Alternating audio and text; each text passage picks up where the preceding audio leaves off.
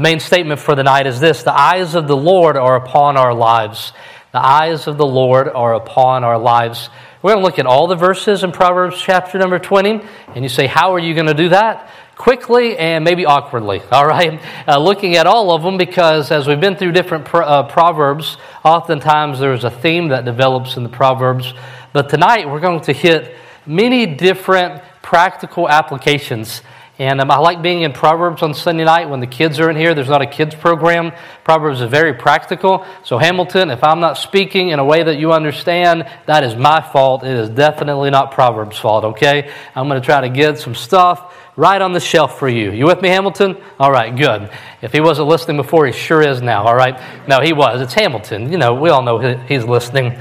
And um, if he isn't preaching, he's listening, right? And um, Proverbs chapter number 20, verse 8. I'm not going to read the whole chapter because, as I said, we're going to walk through these uh, together. The, the verse I'd like to start us out on, verse 8. A king that sitteth in the throne of judgment scattereth away all evil with his eyes. A king that sitteth in the throne of judgment scattereth away all evil with his eyes. I am grateful that we have a good and gracious king we also have an all seeing king that sits upon the throne of judgment. Here in this proverb, it says that if there is a, um, there is a king, that his um, right, the way that he lives, the way that he judges, ought to prevent inside of his kingdom evil from happening because people know they are under the watch care of the king. What a great word picture that knowing that the Lord is upon our lives it ought to scatter away evil. In a society, knowing that the king is watching ought to prevent evil in, inside of it. This takes a great word picture for us tonight. You're all familiar with 2 Chronicles 16, verse 9, that would tell us that the eyes of the Lord run to and fro throughout the whole earth to show himself strong on behalf of those whose heart is perfect towards him. The idea that God's eyes run to and fro and that he sees us at all time um, shouldn't be new to us but we often need to be reminded of it. Many times it's convicting, other times that it's comforting, uh, but it's always true. This passage that the eyes of the king would scatter evil, there would be a lot of application, certainly, that the principle stands that a just government roots out the evils of society. And so, why don't we speak about that matter more often? Why don't I speak more about the matters of that if our country, if our government was to follow biblical commands and live out the character of Christ, then we would have less evil in America. And it's just simply this they're not listening, but you are. They're not listening, but we live under another governance. It means that even I can do things that are legal, but they're still not Christian or moral. And there's things that could happen. So we live under a greater kingdom, and that is the one of our God. But it is certainly true that a just government would scatter evil. It should reward good and it should punish evil. And when you vote, that's what we're voting for, is that people that would give us a fair and balanced uh, government. And so let's talk a little bit more about this king. God knows my heart better than any king could know those in his kingdom. Proverbs 20, 27. The spirit of the man is the candle of the Lord, searching all the inward parts of the belly. You're, I'm disappointed you may be disappointed to hear this, but there has been times that I have sped to the church and I did not get a ticket, all right? I don't try to make a habit of it. There's no reason. I live four minutes away. Speeding doesn't do much to get me here, all right? It's the red lights uh, that are the problem. But in the times that I have, nobody um, said anything about it. Nobody came afterwards and saw me. But the eyes of my king, nothing is hidden from him. He searches all the inward parts uh, the, the sins that I've committed, the thoughts that I've had. Nothing is hidden from my King. And that's why the eyes of the Lord are upon my life. It should be such a, um, a strong motivator uh, for all of us. So I'm going to give you out of this Proverbs some of the things that I do not want the king to see out of my life. And as I said, they're not connected as they're Proverbs, but they're all true. And then young people, which seems like most of them are over here, and Brother John's over there. And so I'm just kidding. The young, the young people, I when I used to work at, um, uh, I used to go Christian camps in the summer, and it's something I love that maybe you wouldn't. And I know this because I've worked at a camp that you guys came to, and you didn't love this. All right. I love the control and the order. I love that somebody gave me a booklet and said, This is what you do. Brother John says amen to that, all right? He does his Bible devotions in Excel. Don't ask me how he can do it, but he does, all right? Some people like uh, control and order, and um, I love that about going to camp. I love the order and the structure to it. Well, this proverb is your heavenly Father saying, I'm going to give you some wisdom that's very practical for life. And as uh, believers, we ought to be grateful for it. Like, thank you, Lord. Thank you for just laying it out there for us and telling us what it is that we ought to live our lives. King, thank you for telling us how we should live our lives, what is evil, what should be scattered, and what should be ran to. So, the first thing that I would say is I do not want our King to see me drunk, and I do this by not drinking nor needing to drink. Verse 1 Wine is a mocker, strong drink is raging, and whosoever is deceived thereby is not wise. There is a real possibility to be deceived by wine and strong drink, and if you are deceived by them, you're not wise. Alcohol has made a fool out of many men. I've seen it. Others in here, you may have seen it as well. Outside of the scriptures, which does dictate I want it to dictate my life. If I did not have the scriptures, I personally would still avoid alcohol.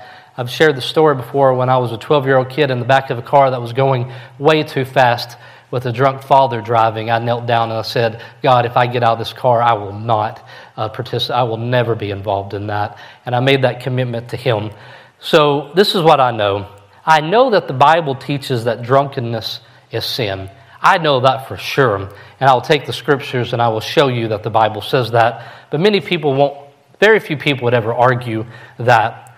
This is what I also believe to be true. Almost all forms of common alcohol today would be considered strong drink. That almost anything that you would get at the store today, the Bible would call it strong drink and say that it was to be avoided. And then also, I would say what I plan to do is I plan to live out and encourage others to live it out. Simply, you won't be drunk if you don't drink. And that's always worked for me. And so that's going to continue to be my plan. And I don't think you should play with it. Stephanie and I went to a fundraiser that was for families, and we came home. We looked into our gift bag, and there was a little uh, thing of. Um, of, of, vodka, a little bottle there, and you would have thought we'd have burned our house down to get away from it. It scared me to death. I did not want it in my home, and we got it out immediately because we don't play with it. We don't play with fire in our home, we don't play with alcohol, and I believe that. And another thing I would say that I believe, or I know to be true, is unlike other areas of life where you must be involved with something, but you're told to have it in moderation, alcohol isn't anything that I need.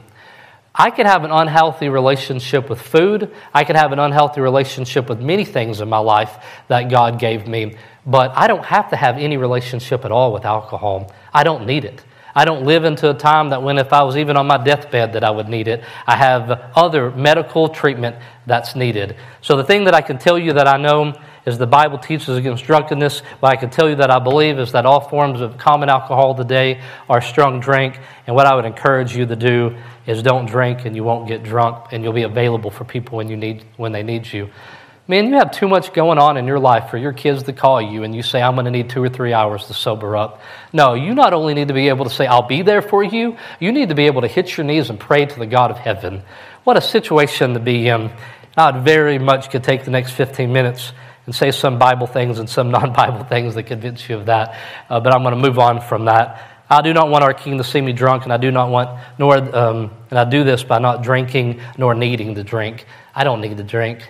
I have Jesus. I can find my comfort where it belongs in Him.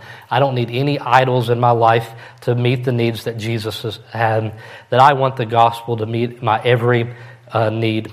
Number two, I do not want our king to see me being easily provoked because I know my anger can be destructive. Just as easy as number one has seemed to be for me, number two has been equally as hard for me. Proverbs 20, verse 2 The fear of a king is as a roaring of a lion. Whoso provoketh him to anger sinneth against his own soul.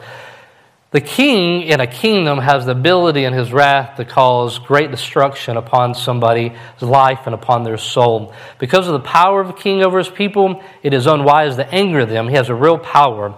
I have influence upon my kids and other people, and I should respond in a loving manner to them, not as a roaring lion, because my response can hurt people. And so I don't want the Lord, my King, to see me responding to people in a way that is hurting them because I have that ability. Every one of you have the ability in here. Every teenager has that ability in here. We all have somebody that your response has the ability to hurt them, and that one is so much harder. Number three, I do not want our king to see me meddling where I should not meddle. That's how the, the Bible says it. The meddle. The Bible says it. Proverbs 20, verse 3. It is an honor for a man to cease from strife, but every fool will be meddling. Eh, but every fool will be meddling, all right? And it couldn't be any more uh, plain than that. Foolish people meddle. The busybody, it says in 1 Peter 4.15, but let none of you suffer as a murderer or as a thief or as an evildoer or as a busybody in other men's matters. The busybody, the fool who meddles in things that he should not meddle in, is put in the same category as a murderer and as a thief.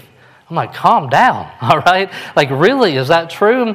But if you think about it, the murderer takes life away from people, the thief takes something away from people, the busybody takes things away from people. The busybody can take life away from people just as well. I mean, wars are fought with pens and words just as much as they're fought with guns and anything else, right? And so I do not want the, see, the king to see me meddling in things that I should not meddle. He's given me enough to do, right? He's given you enough to do. I mean, the Great Commission is often neglected because we have found lesser commissions in our lives, such as this. Our, our, our words should add value to conversations in life. Proverbs 20, verse 15. There is gold and a multitude of rubies, but the lips of knowledge are a precious jewel human teachers, we are given commission to take the God's word and his revelation and to teach it to other people. People ought to say that his lips and his words are valuable, they're precious. That I'm, when he speaks, it adds value to my life. Nehemiah 8 8. So they read in the books and the law of God distinctly and gave the sense and caused them to understand the reading. That there's a, a work to be done. Like when we say that we only need the Bible it's true that we only need it as our source of authority, but it's arrogant to say that I don't need the Bible taught from other people.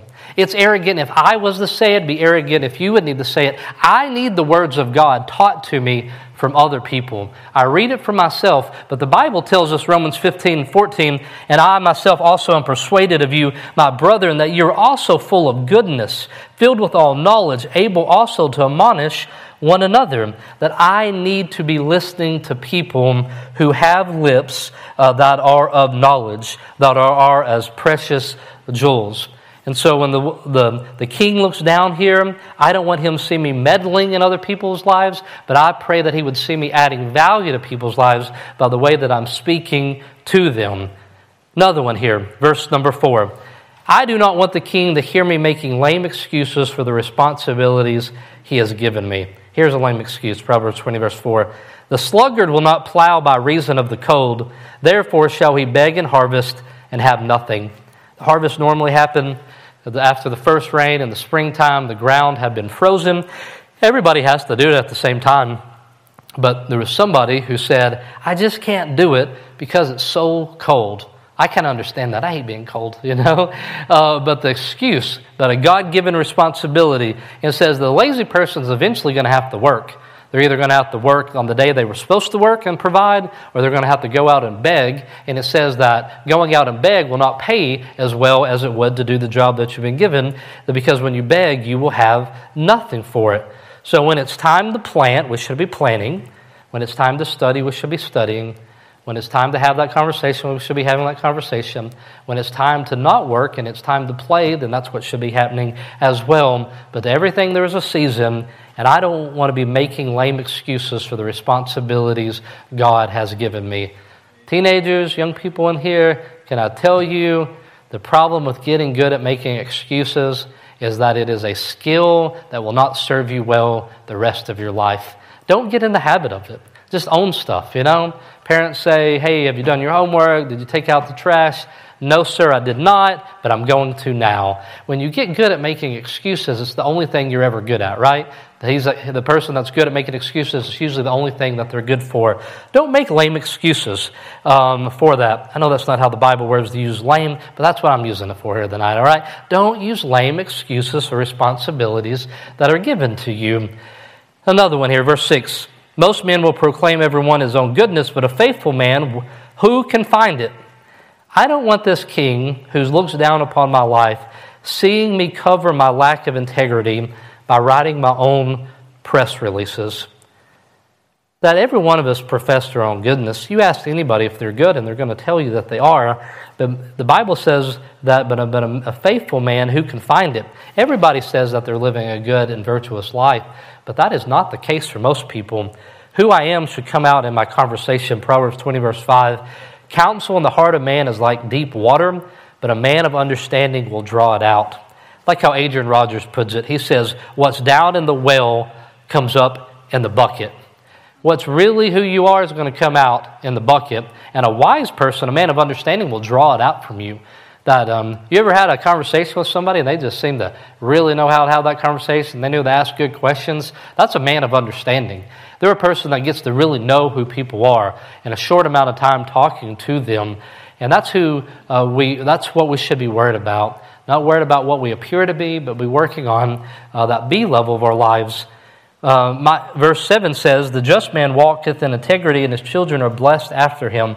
My children shall be blessed by my walk with the Lord. That um, the things that I could make the outside world believe about me don't help my kids at all. My kids aren't on social media. My kids really don't think a whole care a whole lot about what you think about me um, for good, and you know they just don't. I mean, I don't. Any of you received the survey lately where they ask you if they thought I was doing a good job? No, they don't. Uh, they don't. All they, they have enough information uh, for themselves, and it ain't always pretty. But the Bible says that they should be blessed by my integrity, meaning that who I am should first be a blessing to my kids, and if it's not a blessing to them, then it's of real no. It's of no use. I mean, if it's only of um, it's the, if the only use of it is to make outside world think something of me, it's of no practical use. It's of no real value. And so, my children should be blessed by my walk with the Lord. There is no hiding who we really are. Even a child, verse 11, is known by his doings, whether his work be pure and whether it be right. I mean, at a young age, we've already formed opinions about kids, right? Um, if you know, if, uh, if you see um, if we hear a noise right now, we might guess. Is we'd see if certain people are in the room. All right, we see if they're on the front row or if they're in a different place. All right, talking about you, Paul. All right, I'm making sure you know I'm talking about you. All right, and uh, you would say is you know if you hear something crash, you form an opinion at a, a young age, which means in a short amount of time there's enough information about the way a person has lived their lives to come to an opinion. So, how much more for all of us in here that are older, um, that people begin to know who we are, because even as a child, people get to know you by your doings. And then people aren't just listening to us, they are watching us. Proverbs 20, verse 12 The hearing ear and the seeing eye, the Lord hath made even both of them. God gave the people and your kids around you not only ears to hear, but they also gave you eyes to see. And that's a shame, isn't it? It's a lot easier. This is the easy part of life and ministry. This is the easiest place for me to be a dad right here, is I can say these things, but they also see um, those things in my life. And knowing that they're watching me isn't enough to motivate me. The kids are watching, it doesn't motivate me enough. God is watching. That's what I need to be mindful of. The king is watching at all times. I do not want the king to see me using unfair business practices. Verse 10 divers weights and divers measures, both of them alike are an abomination to the Lord. Um, talk about a false balance, that you're not using uh, the right type of way to measure something. It is to say that Subway was selling us a foot long, but it was only 10 and a half inches, all right? Come on, people, all right? Do y'all know this about Subway? Don't get me going now, all right? They said it was a foot long. Then they said it's not really a measurement, it's an expression, all right? And I'm like, well, here's $10. And they're like, well, that's $2. It's really an expression, all right? Just take my money. Take my Monopoly money, all right? That's not a foot long. This ain't real money. We're all pretending. It's just the game, people. And um, man, it fires me up, I'll tell you right now. And um, so using a false measurement is, a, is an un, it's, a, it's not good practice in business but the king is watching. Do not be deceptive with our dealings with others. Verse 14. It is not, it is not, saith the buyer, but when he is gone away, then he boasteth. Meaning that he told you something. The guy at the used car lot says, No, man, that engine light, don't pay attention to that. That doesn't mean anything. That's just to give you some, you know, some color um, on the dash there. It's not, it's not. And then when you drive away, like, got another one, got, uh, I tricked them.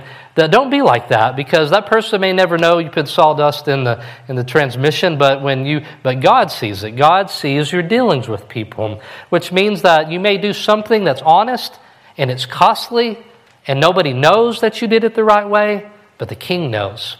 And that's enough for you and I. We should be careful of smooth talkers. Verse 17 Bread of the seat to a man, but afterwards his mouth shall be filled with gravel. Probably the best dessert I ever had before was my English teacher made monkey bread. Do y'all know what monkey bread is? It's cinnamon and it pulls apart. Well, my English teacher had made some monkey bread and it was in this kitchen at the school. And me and my buddy Justin, we decided we were going to get into the monkey bread and we ate we ate some. Well, she comes in the English class and she takes the monkey bread and she's holding it up and she says, Somebody got into the monkey bread, and because of that, none of you are going to get it. And she just dropped it in the trash can. Well, me and Justin, we just couldn't stop laughing. And they're like, Why are you laughing? And we're like, We already had our monkey bread. and it was awesome, you know? She's like, Go to the office, you know? And we thought it was funny till about halfway to the office. And we're like, Man, that monkey bread is not worth what's about to happen. Thankfully, we had a young principal, and he thought it was quite funny as well uh, that we, we got our, our monkey bread. Um, and so, if there's a time where the laughter will turn to misery, the bread of the seat is sweet to a man, but afterwards his mouth shall be filled with, with gravel. You know, you talk to somebody, you talk about things that you shouldn't, and in the moment it feels enjoyable, but then afterwards, like, that didn't feel good. That's not what I'm supposed to be about. Um, let's see, I got like five more. Let me pick uh, one here. I'm going to skip a couple. Verse 13. I do not want our king to see me sleeping when I should be awake, nor do I want him to find me awake when I should be sleeping. I'm going to end on this one, young people, then we're all going to go home and go to sleep early. It is God's will. All right, after the afterglow here. I'm going to say it one more time for those in the back row that weren't listening. All right. I do not want our king to see me sleeping when I should be awake, nor do I want him to find me awake when I should be sleeping. Verse 13 Love not sleep, lest thou come to poverty. Open thine eyes, and thou shalt be satisfied with bread. And so I want to live a life where I receive wise counsel from the Lord and I recognize my limitations.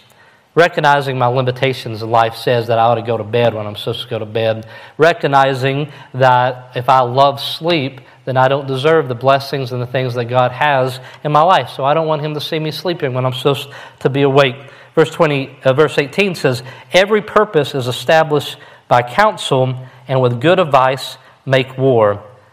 That uh, we ought to recognize that we need wise counsel in our lives and that we have our own limitations. I'm not omnicompetent. I don't know everything about everything. That's Chris Fees over here. He knows a little bit about everything. I promise you. Test him after the service, okay? I don't know much about a lot of things, but the Bible tells me that I need to live within the limitations that I have, which means either there's things I don't know about, and I need to get help from other people. There's also things that I can't do, and I just need to go to sleep. But when I go to sleep, I don't need to love it. I don't need to just hide from my life there. And I don't know if you've ever experienced that before, but I have when you feel depressed and you feel discouraged, that sometimes sleeping is the only way that you can get away from it, and that's a loving of a sleep that you shouldn't be doing. Um, and we got to avoid that. And the Bible tells us that we should not be, uh, be involved uh, in those things.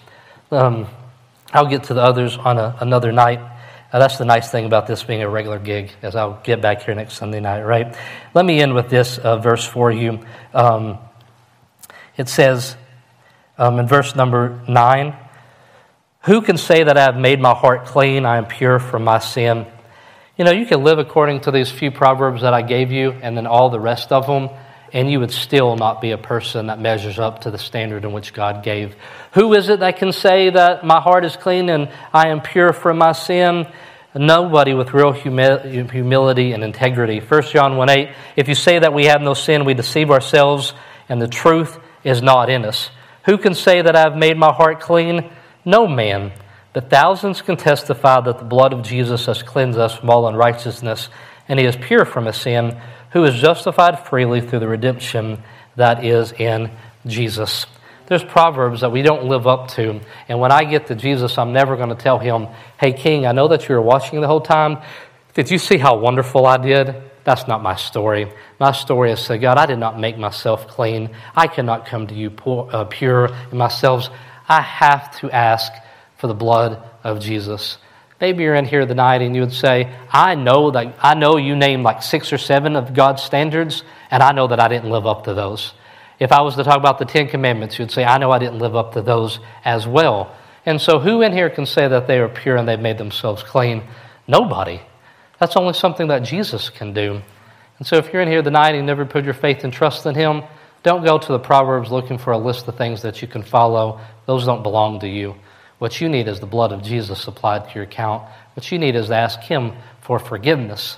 But those of us that have now recognized that we're part of a kingdom and that the eyes of the Lord are upon us, we say, Father, would you tell me how I should look at alcohol? Father, should you tell me how I should look at sleep? Father, would you tell me how to run my business? Father, will you tell me how to use my words? We're constantly looking to Him uh, to tell us. And those um, commandments aren't grievous to us, they're wonderful, and we're grateful for it. So the eyes of the Lord are upon us, and we say, Thank you, Lord. Thank you for watching after us. Thank you for giving us such clear commands of how to live um, out our lives. Let's pray together, and then let's sing that song that they sung earlier, where we speak about how good He is as a King. Um, let's bow our heads. With every head bowed and every eye closed, and before I pray, I don't know if there's somebody in here tonight, and you just don't know where you're at in regards to salvation. Do you know that you have broken God's commands and you need Him as a Savior? Somebody, you need to find somebody tonight. You need to talk to them. You need to know that you can't, you can't make yourself clean. But I pray for us in here as brothers and sisters in Christ that we will recognize that He has given us some clear commands and to not obey them or just to simply to act like He does not exist. Let's not be like that. Heavenly Father, Lord, we know your eyes are upon us, and you have seen us, and you know if we're living according to your commands, and if we're happy about the fact that the eyes of the Lord are upon us, or if this is something that we begrudge. I pray that my brothers and sisters in here tonight would be uh, rejoicing in the fact. Lord, I thank you for such clear and practical teaching about very pra- relevant things in our lives. Pray that all my brothers and sisters in here would want to live according to your word. Lord, we don't meet that standard. So many times, Lord, there's proverbs that I know that I don't live according to. Lord, I don't want that to be the case, but I'm grateful, Lord, that you do not see my righteousness based on my ability to perform, but you see it based upon the death of your Son in my place. Because of that, Lord, I know that you're good and you're a very gracious King. In Jesus' name I pray. Amen.